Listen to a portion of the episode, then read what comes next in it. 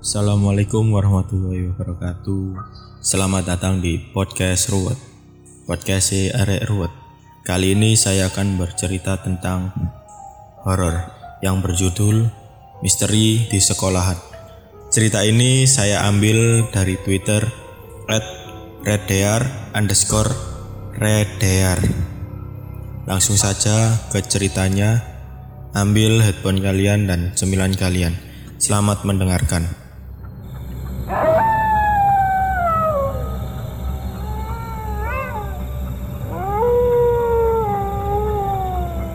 Cerita ini tiba-tiba teringat karena keluhan dari rekan guru kami tentang sulitnya pembelajaran daring. Sementara untuk saya, cerita ini sebagai pelipur rindu bahwa sekolah di malam hari itu cukup menyeramkan. Sekolah ini bukan sekolah tua, didirikan tahun 80-an sebagai pelopor madrasah di kota kecil ini. Tingkat setaraf SMA dan pembelajaran agama di sini lebih banyak. Sisanya tak jauh beda dengan SMA pada umumnya. Dan seperti kebanyakan sekolah, sekolah ini menyimpan cerita sendiri. Jika saya ditanya kenapa setiap sekolah angker, saya akan menjawab, karena kehidupan di sana hanya berjalan di siang hari. Sementara di malam hari, dengan ruangan sebanyak itu, seperti mati. Hal ini dimanfaatkan para makhluk halus untuk menetap dan jika sedang sial, semuanya terjadi. Saya lupa tahunnya, mungkin antara 2010 atau 2011. Saat itu kami bersiap untuk mengikuti lomba antar provinsi. Seleksi dilakukan dengan hati-hati, dimulai antar kelas, sekolah, wilayah, seprovinsi, dan nasional. Saat itu, kebetulan saya lolos hingga setingkat wilayah. Lomba dilakukan di luar kota. Karenanya, para peserta diharuskan menginap semalam di sekolah dan jam 5 pagi kami berangkat untuk menghindari keterlambatan para peserta. Saat itu, saya tiba di sekolah sekitar pukul 10 malam. Satpam di depan dengan enggan membuka gerbang. Yang lain udah datang pak, tanyaku. Udah, tadi sih ngumpul di musola. Cek aja ke sana re. Jawabnya, oke deh, balasku sambil berlalu masuk. Saya yang terbiasa menghabiskan waktu di sini saat siang hari rasanya aneh ketika melihat sisi sekolah di malam hari.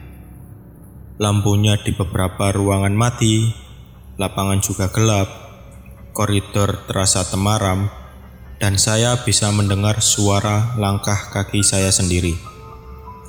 Bergema saking sepinya. Saya bukan penakut, tapi bukan pemberani juga. Jadinya, malam itu saya berjalan seperti biasa tanpa ada perasaan apa pun. Saya terus berjalan menyusuri lorong, melewati kelas demi kelas menuju musola. Musola yang terletak di belakang samping lab komputer dan bahasa. Saya melewati ruang guru, lampunya mati. Kelas di sampingnya juga sama. Koridor ini lebih gelap dari yang sebelumnya. Dari sini, saya berjalan menjauhi tembok ruang guru dan kelas-kelas di sampingnya. Insting saya berteriak ada sesuatu, tapi telinga dan mata saya tak menangkap apa pun. Akhirnya, saya berlari menuju musola, berharap akan ada lebih banyak orang di sana. Namun, sayangnya saya hanya menemukan beberapa tas di sana dan tak ada seorang pun yang terlihat. Punten, aku berteriak memanggil.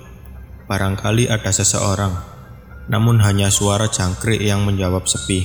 Tahu gini, Aing nggak ke sini. Dengan kesal, kulempar tasku dan pergi ke kantin. Meskipun dipastikan kantin tutup, namun di sampingnya adalah rumah penjaga sekolah. Dan di sana pasti ada orang lain. Dengan berat hati, saya kembali melalui jalan tadi. Sebelumnya ada jalan lain, alternatifnya saya bisa melewati lorong dan lab komputer. Karena memang sekolah ini seperti huruf O, melingkar kotak. Namun, Namun, menimang jaraknya akan lebih dekat jika saya melewati jalan tadi.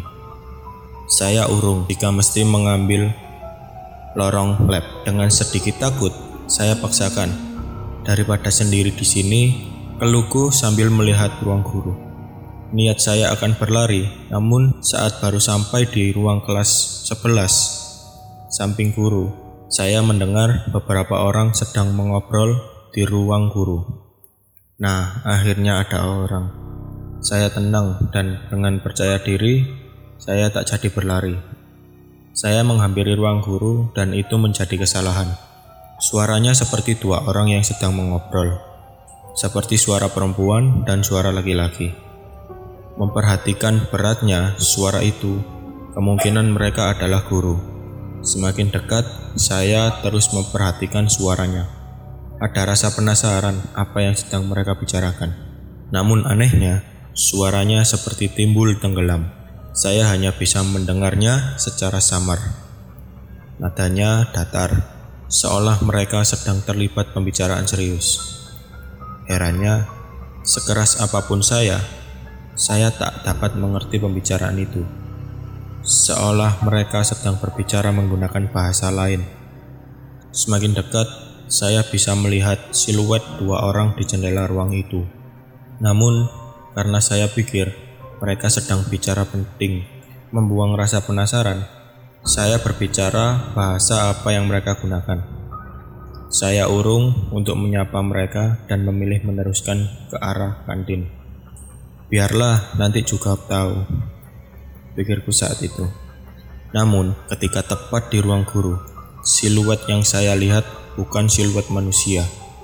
Lebih tepatnya, itu siluet pohon mangga yang entah bagaimana karena temaram membentuk siluet dua orang. Saya terus melangkah, bulu kuduk saya berdiri, saya salah lihat, tapi suara itu masih terdengar. Mungkin suara ini dari balik tembok belakang ruang guru. Pikir saya, karena memang ada tembok setinggi 1,2 meter. Yang di mana jika ada seseorang yang melewati daerah itu, pasti terlihat olehku. Sialnya, saat itu juga tidak ada seorang pun yang sedang melintas.